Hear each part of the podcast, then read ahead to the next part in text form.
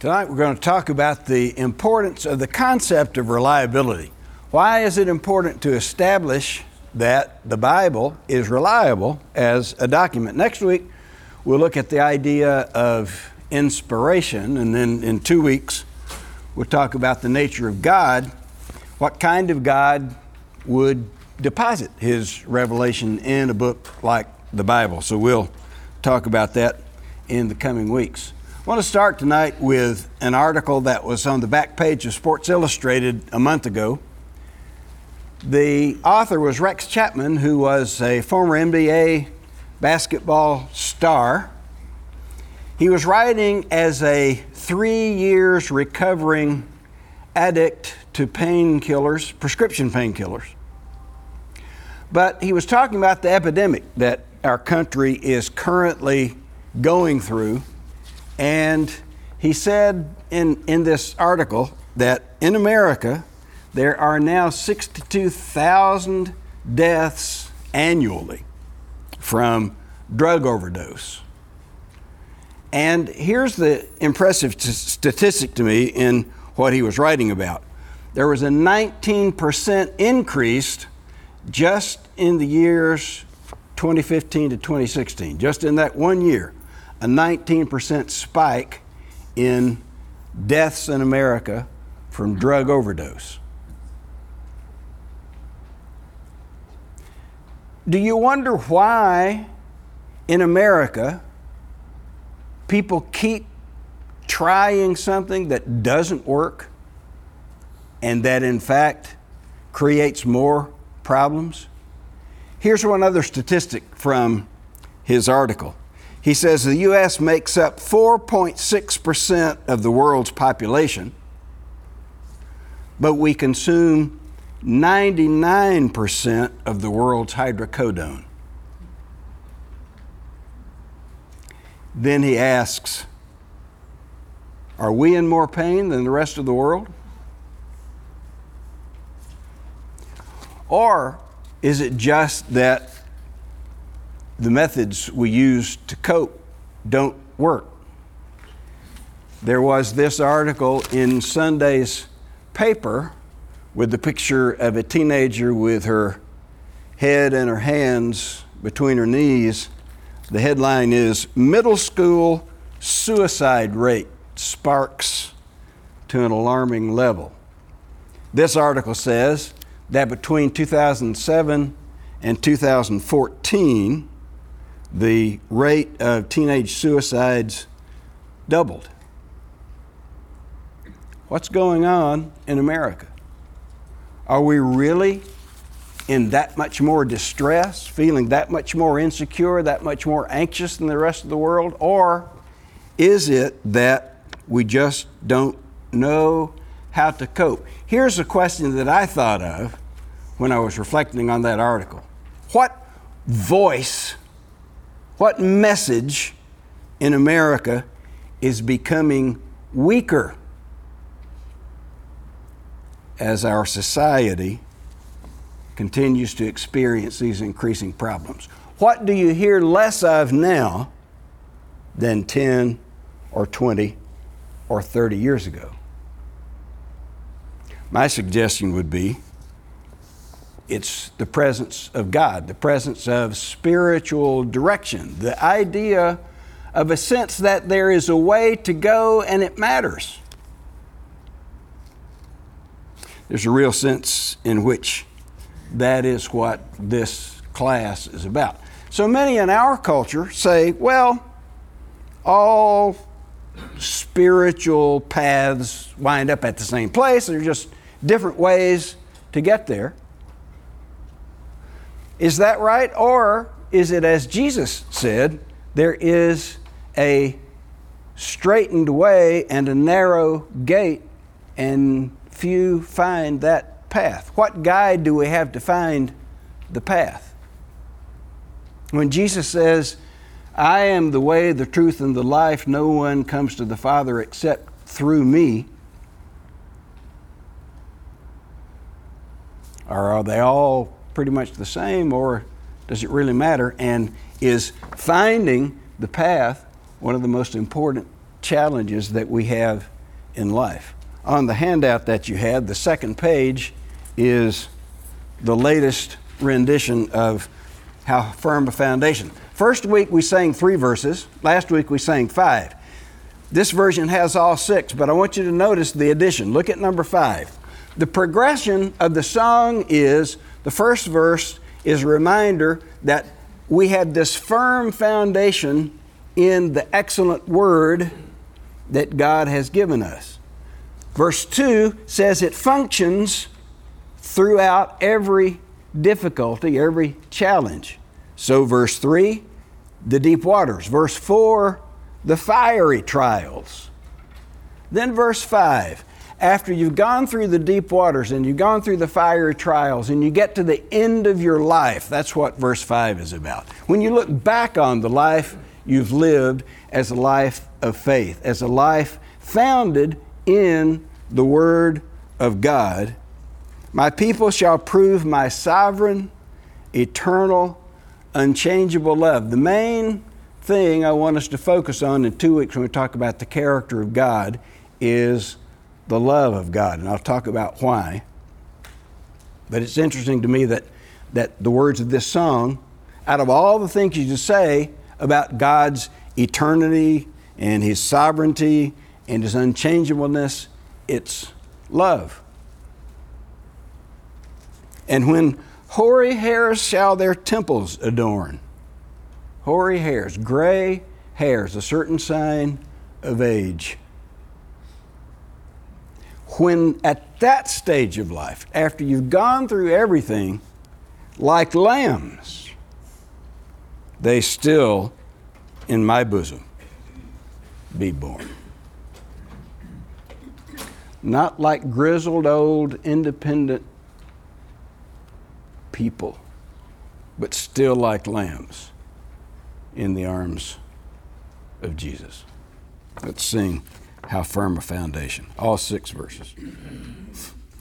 How firm a foundation, ye saints of the Lord, is laid for your faith in his excellent word. What more can he say than to you he has said, you who unto Jesus for refuge have fled? Fear not, I am with thee. Oh, be not dismayed. I, I am thy God, and will still give thee aid. I'll strengthen thee, help thee, and cause thee to stand, upheld by my gracious, omnipotent hand. When through the deep waters I cause thee to go, the rivers of sorrow shall not overflow. For I will be with thee, thy troubles to bless, and sanctify to thee thy deepest distress. When through fiery trials thy pathway shall lie, my grace all sufficient shall be thy supply. The flame shall not hurt thee, I only design thy dross to consume and thy gold to refine. In down to old age, all my people shall prove my sovereign, eternal, unchangeable love. And when hoary hairs shall their temples adorn, like lambs they shall still in my bosom be borne. The soul hath leaned for repose. I will not, I will not desert to his foes. That soul, though all hell should endeavor to shake, I'll never, no, never, no, never forsake.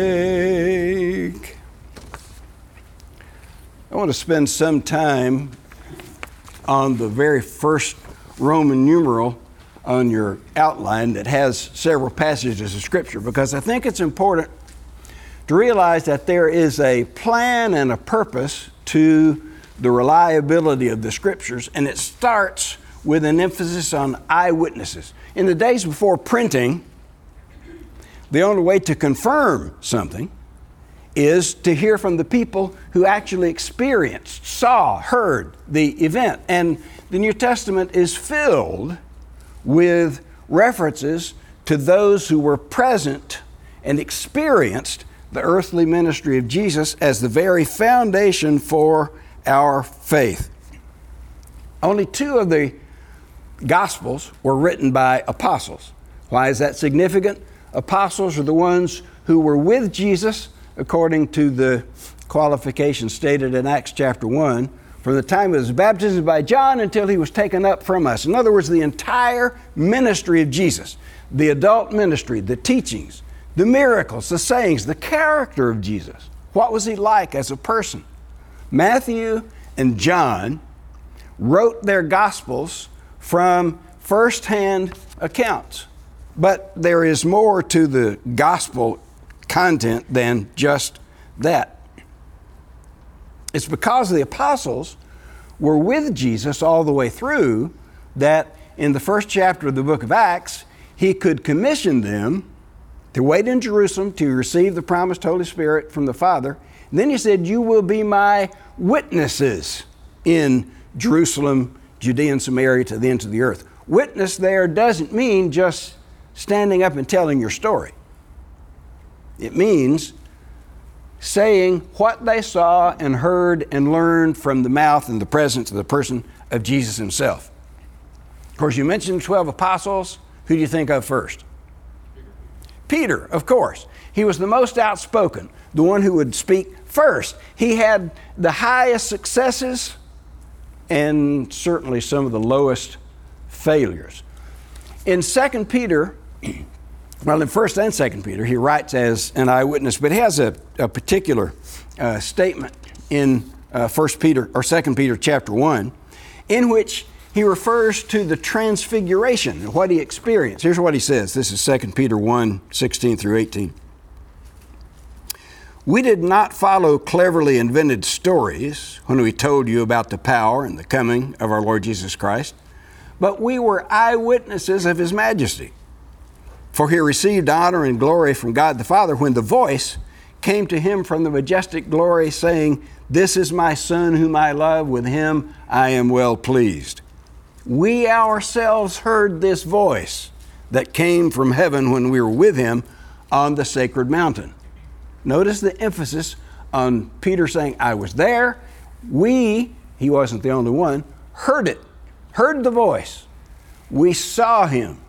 This was an experience that Peter could testify to as an eyewitness. But now, watch the link between this eyewitness to the ministry of Jesus and the scriptures that came before. He says, We have the word of the prophets that's the prophets, the Old Testament, made more certain. And you will do well to pay attention to it as to a light shining in a dark place until the day dawns and the morning star rises in your hearts. Peter is the eyewitness. The prophets anticipated, but the eyewitness testimony makes their anticipation more certain so that those to whom Peter was writing, they lived in what would today be Turkey, who hadn't seen Jesus. But they, Peter's comments, words provide the link from the expectation of the prophets through the ministry of Jesus to those who came afterwards. Luke, the author of the third gospel, was not an eyewitness to Jesus. He didn't live in Palestine.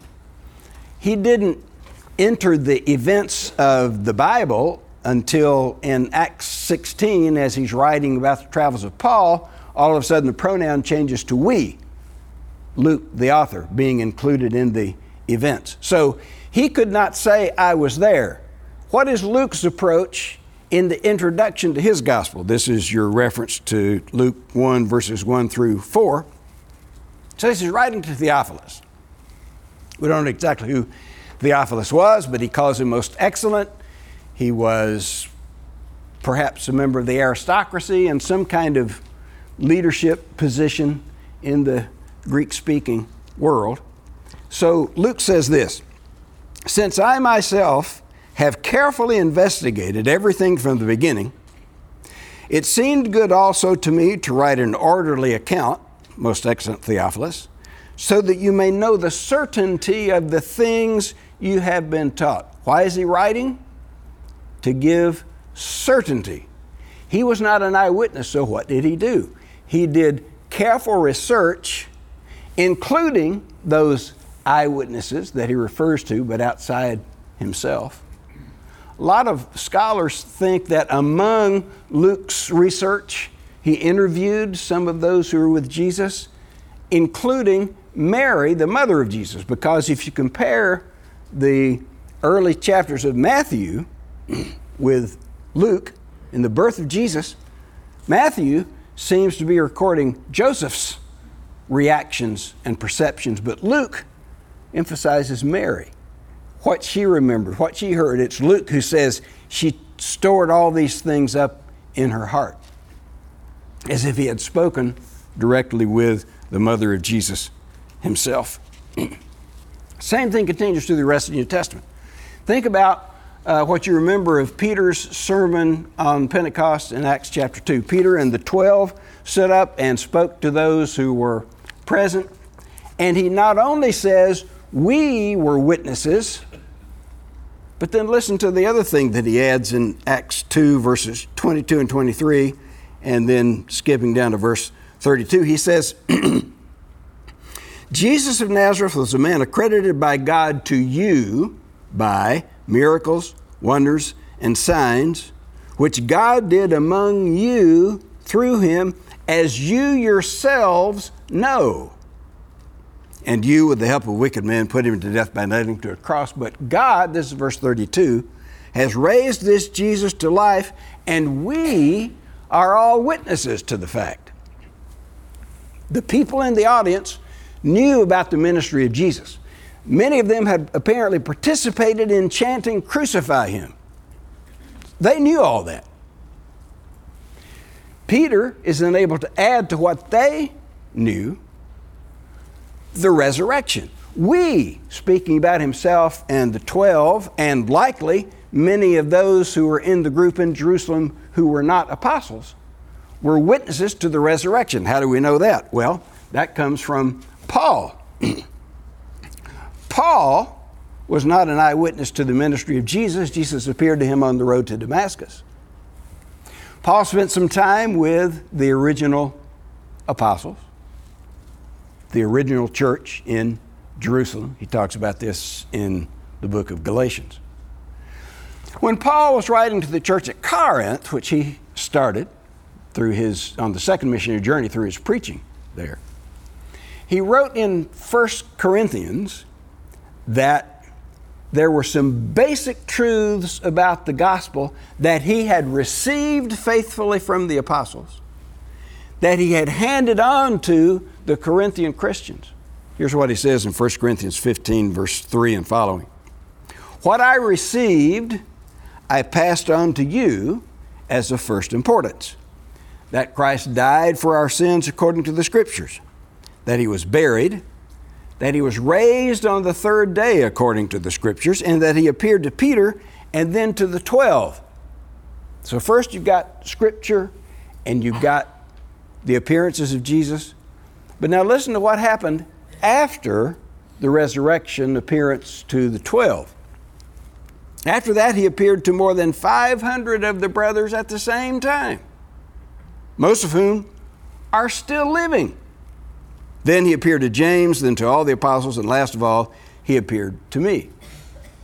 But did you notice his emphasis on the group of 500 that saw the resurrected Jesus at one time? He says, most of them are still living, implying what? implying if you don't believe me, ask them. They were there. This is the faithful transmission of the word from eyewitnesses to those who would not ever be able to be eyewitnesses to the essence of the gospel. When he wrote to the church at Thessalonica, 1 Thessalonians chapter 2, he says, You received what I delivered to you, not as the words of men, but as they are the words of God. When Paul spoke, by the help of the Holy Spirit, he was speaking the very words of God. In other words, trustworthy message. To Timothy, who became an associate of Paul's on the second missionary journey, start reading about him in Acts chapter 16. Paul wrote two letters to Timothy in 1st and 2nd Timothy. Uh, he says this in 2 Timothy chapter 1 What you have heard from me, keep as the pattern of sound teaching with faith and love in Jesus Christ. Guard the good deposit that was entrusted to you. Guard it with the help of the Holy Spirit who lives in us. What's he describing? He's describing a chain that stretches back to the apostles, a message that was committed to Paul himself, which he committed to Timothy. What's he telling Timothy? Don't change it, but faithfully transmit it, pass it on. He says that in this um, time before he died, this is probably in the AD 60s, before Paul died, there was an increasing threat of false teaching, and it's important to have a reliable, correct information about Jesus. Timothy was to become a link in that chain. This is uh, 2 Timothy 2, verse 2. The things you have heard from me in the presence of many witnesses, entrust to reliable men who will also be qualified to teach others. The Roman Catholic Church talks about apostolic succession as giving authority to the leaders in the church. Oh, the New Testament never talks about apostolic succession, but there is a succession here. Have you noticed? The succession is not the people, but the message. The succession is what the eyewitnesses saw and delivered to the believing community needs to be preserved and faithfully transmitted. That's what the succession is. That's where our authority is. And so Paul warned Timothy about the possibility of veering off that truth in this way, uh, 2 Timothy 4. The time will come when men will not put up with sound doctrine. Instead, to suit their own desires, they will gather around them a great number of teachers who say what their itching ears want to hear. They will turn their ears away from the truth and turn aside to myths. Did you catch that use of the word truth, Pat? They will turn away from the truth and be turned to myths. Well, that sound familiar to anybody? Is there any part about that that might be a contemporary problem? Are there those in our communities, in our cities, in our country who are following myths instead of the truth because the message has become confused and they don't know where to go? Apparently, it didn't take very long for Paul's warning to Timothy to come to fruition in the early church because First John addresses that very thing. And interestingly, John, who's probably the last one of the apostles to be living, the only one who died a natural death, uh, he was in exile on the island of Patmos when he died. But notice that even at the end of the first century, he was writing in AD 85 or 90, somewhere around there when he wrote 1 John. But listen to his reliance on the original, the eyewitness experience of the message. Here's what he says That which was from the beginning, which we have heard, which we have seen with our eyes, which we have looked at and our hands have touched This we proclaim concerning the word of life. The life appeared, and we have seen it and testified to it. And we proclaim to you the eternal life which was with the Father and has appeared to us. We proclaim it to you we proclaim to you what we have seen and heard. This is the message we have from him and declare to you. From the beginning, eyewitness, we have seen and heard. We were there. By the time John was writing this, it was no longer possible to count in the hundreds the number of people who had seen and witnessed the resurrected Jesus. But the touchstone, the place to go, is what we have heard from the beginning. That's chapter 1.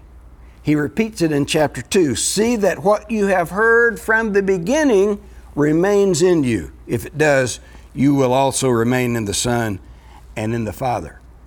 Chapter 3 This is the message you heard from the beginning. We should love one another. From the beginning. From the beginning.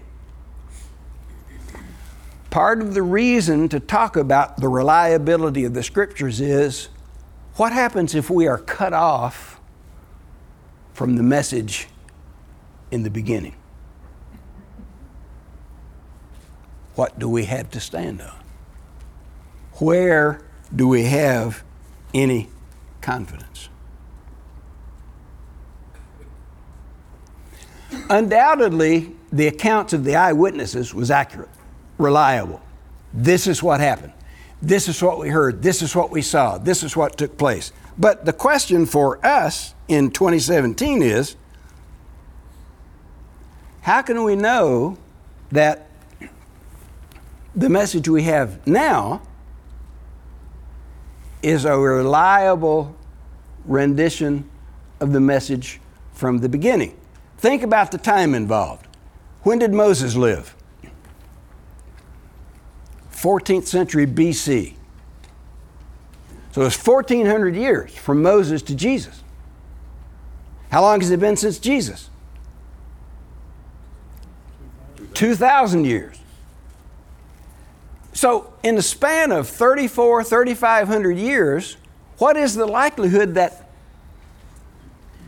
changes have crept into the text? Maybe through copying errors, you know, until the 15th century, all the books in the world had to be hand reproduced. So, what about copying errors? What about a collusion to change the story? You know, there are some who say that the Jesus we read about in the Gospels is not a reflection of history, but it's the faith community putting things together in such a way as to support a conclusion that they had already come to. Remember in what, 2005, 2006, 2007, bestseller Everybody, including most people at Highland, read this book, this novel. Dan Brown. The Da Vinci Code. I didn't read it, but I saw the movie. You want the cliff notes? But what Dan Brown says in that book is that the church colluded to produce the version of scriptures that they wanted. So they controlled the message. They weren't concerned about accurately reflecting history, they were defending their doctrine. So Dan Brown says, this is a work of fiction, it's a novel, but these are facts. And then he gives a list of facts. And one of the facts he lists is that the first ecumenical church council, Council of Nicaea, early in the fourth century, convened by Constantine, determined that Matthew, Mark, Luke, and John would be the only acceptable gospels, the others were thrown out. so they controlled the New Testament from the beginning. Only problem is it didn't happen. Council of Nicaea didn't even talk about the canon. Council of Nicaea was called for a different doctrinal dispute altogether. The canon wasn't discussed till the end of the fourth century. Dan Brown made it up to fit his story. How? Well, uh, different, different, different. but how are we to be sure that something like that did not happen? Or that somewhere along the way, teachers, leaders, people when, when most of the population was illiterate, how do we know they didn't change the story did, and, and didn't actually make it up? You know, that's what Muslims say to justify the differences between the Quran and the Bible is that when there's a difference, the Bible, Old Testament, New Testament, has been distorted through copyist errors and through purposeful distortion. And that the Quran is the one that has it right. Why, why believe either one? What is the basis for our confidence that either version is to be trusted? That's why this whole question of reliability is, I think, so important for people of faith. How are we to be sure that ideas of incarnation and resurrection and uh, miracles of healing and so many other things associated with the ministry of Jesus are not just different versions of Hindu myths or Egyptian legends or mystery religions that existed in the first century. Some of you may be familiar with a uh, late 19th century uh, book called The Golden Bough. It's, it's been referenced a lot in uh, secular literature in the 20th century. But in The Golden Bough, uh, Sir James Frazer did a massive job of collecting uh, stories from around the world but what he tried to suggest was they all, including the Bible, draw from the same basic sources. Well, can we be sure that that isn't the case with the Bible?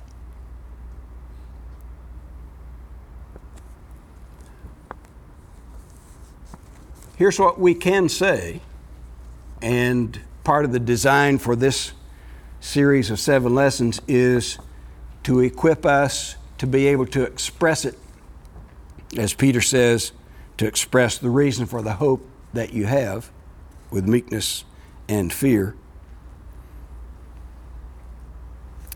That the Bible is reliable as its description of history. Why is that important? Well, think about the narratives of the Old Testament, the narratives of the New Testament, every event, every major character is rooted in history, is influenced by culture and by world history, by empires, by things that are taking place in history. The culture, the language that is a part of the background of the story is significant. You can't divorce the message of the Bible from history, much more so than other world religions. Jesus was born at a specific place and a specific time. Paul says in Galatians 4 it's exactly the right time, the time that God Himself chose. So, what role does history play in our confidence about the message of the gospel? It is simply this if the Bible isn't trustworthy in what it says about history, which we can test, I mean, you can read other versions of, of history, you can re- study archaeology. There, there is, history is something that is uh, objectified, it's part of this world. If you can't trust the Bible when it says something as a matter of history, then how can you be sure you can trust it when it says something about spiritual matters which you can't test, which have to be accepted by faith?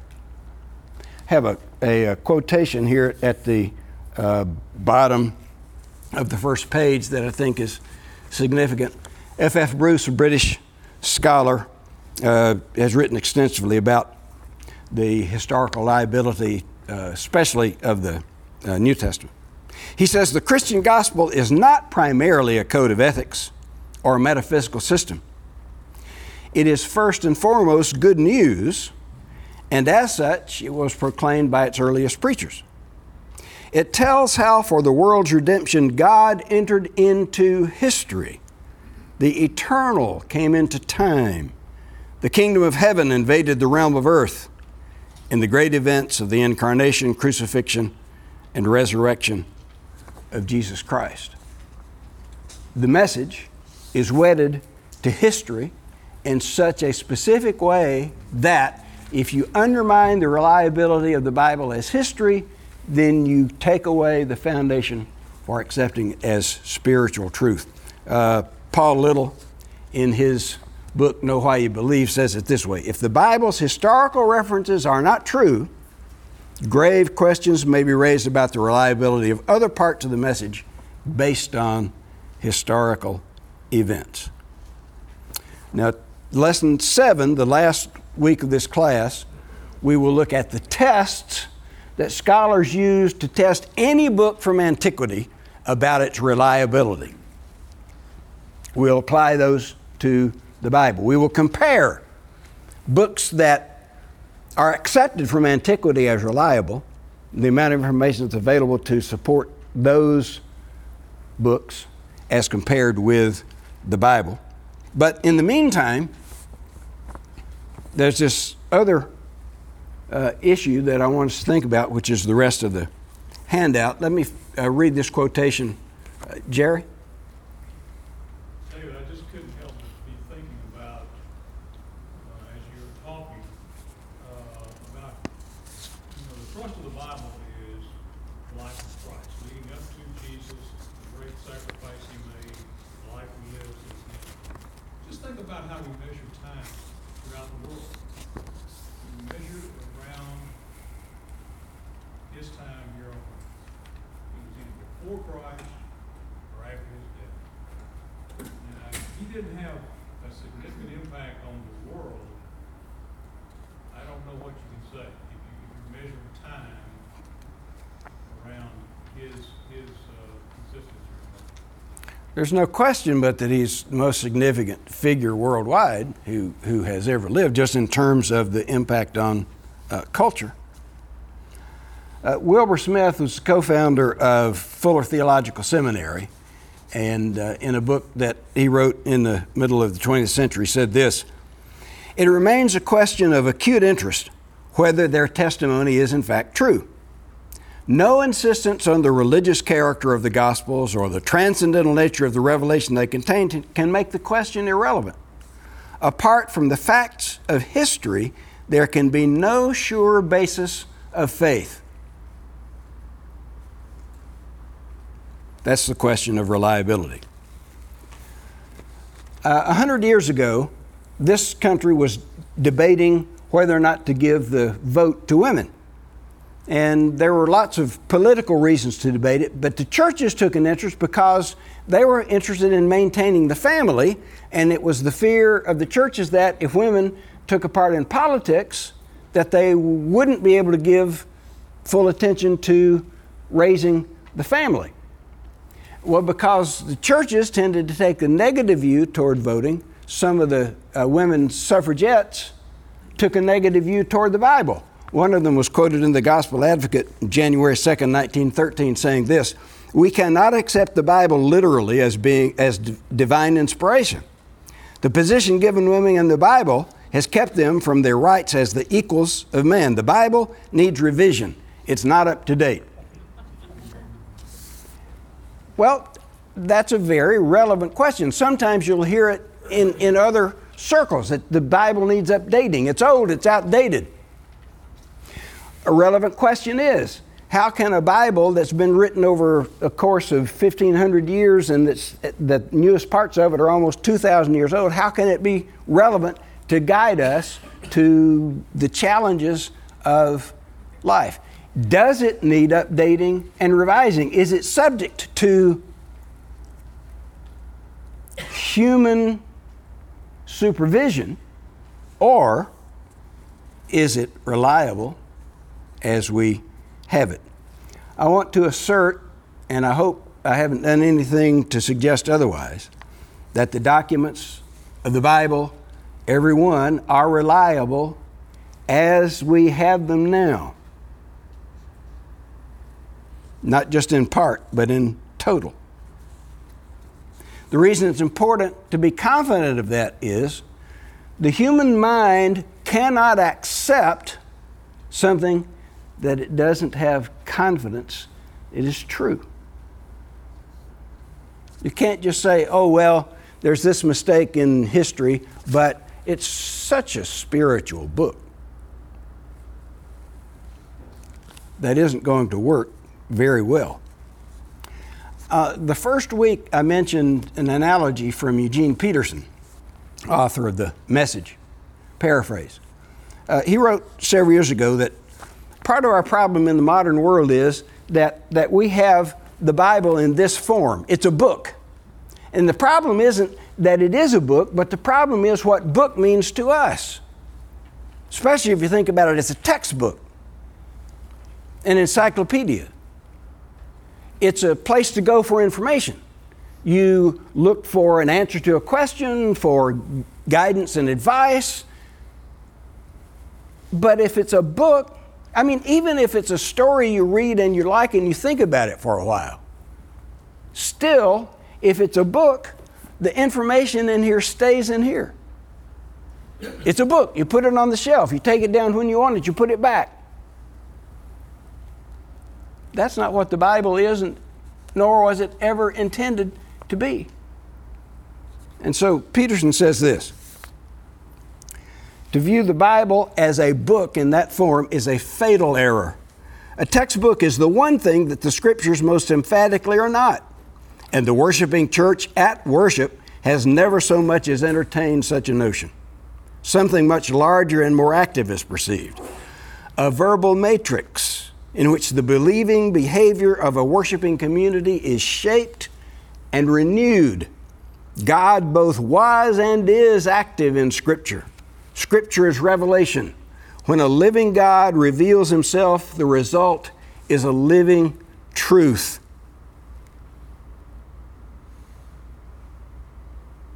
The Bible isn't just a book, but there's more. We must endeavor to share in the unbroken consensus of Israel and the church in regard to Scripture. That a living God speaks in a living word, and that the Holy Scriptures are the written representation of that word. We read Scripture in order to listen again to the Word of God spoken. And when we do, we hear Him speak somehow or other, these words live. You notice what happens when somebody walks into a worship service late and somebody's praying? What do they usually do? Stop, be still, wait till the prayer's over, sit down. Somebody's reading scripture, what do they do? go right on, do whatever they're doing, may even be carrying on conversation in the same room. Whose words are the words of a prayer? Human words. Whose words are the words of Scripture? Even though they may be uttered in a human voice, whose words are they? It raises the question of the purpose of Scripture and how we think about Scripture and what we do with it.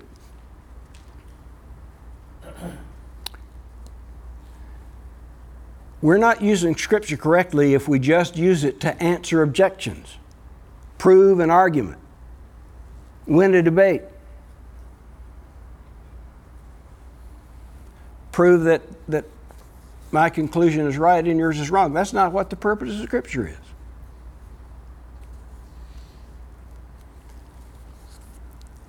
Paul says in several different ways that in following the gospel, we are to learn how to conduct ourselves in a manner worthy of the gospel. That's the version Philippians 1:27. Learn to conduct yourselves in a way that is worthy of the gospel. In Ephesians he says worthy of Jesus Christ. In Thessalonians it says worthy of God. But it's always about living your life. What kind of person are you to be worthy of God? I used the word apologetics uh, a couple of weeks ago, a reasoned defense for a position. Apologetics, giving reasons, as, as we're talking about here, can't make a person a Christian. The only thing that can do that is the gospel and the Holy Spirit. We can try not to be a barrier. But we need to learn to trust the Word of God as the writer of Hebrews says, a double edged sword that can penetrate right to the core of a person. God's Word is either sharp and powerful and living, or it's on the shelf to just pull down when we're curious about something. And until it becomes living and powerful to us, we really don't know the Bible or its purpose. Back to the painkiller addiction and death problem that I started with. Uh, when I was in uh, Baltimore at a teachers' conference a couple of weeks ago, I heard a speaker named uh, Joe Ehrmann. He's a retired NFL lineman, lives in Baltimore. Uh, and I've learned since he is, he is himself a minister, but he was talking to this teachers' conference, totally secular setting. He was talking about a book he's written called Inside Out Coaching. And he distinguishes between two different kinds of coaches. One he calls transactional, the other transformational. Transactional coaches are just concerned about the one loss record. Winning is everything, that's the only thing, and so they quote Vince Lombardi a lot. But transactional coaches are interested in how they look, what their one loss record is, what people think of them, rather than the team and the individual player. Transformational coaches are those who consider the players the most important and the team spirit as a venue in which to change these young men into men of character. Teaching them values. And he stood up there and rattled off values like this is a direct quote love, joy, peace, patience, goodness, faithfulness, kindness, gentleness, self control. Then he went on. He didn't say it was from the Bible, he didn't say it's the fruit of the Spirit, but he said it with the conviction of somebody who knows what he's talking about. He's traveled all over the country doing this inside out coaching seminar, but here's a man who has drunk deeply after having experienced in his playing career only transactional coaches is now talking about transformational coaches because he wants a life to come out of the kids who play on his team. That's what the Bible is supposed to be for us is transformational. And until we get there, we've still got some growing to do.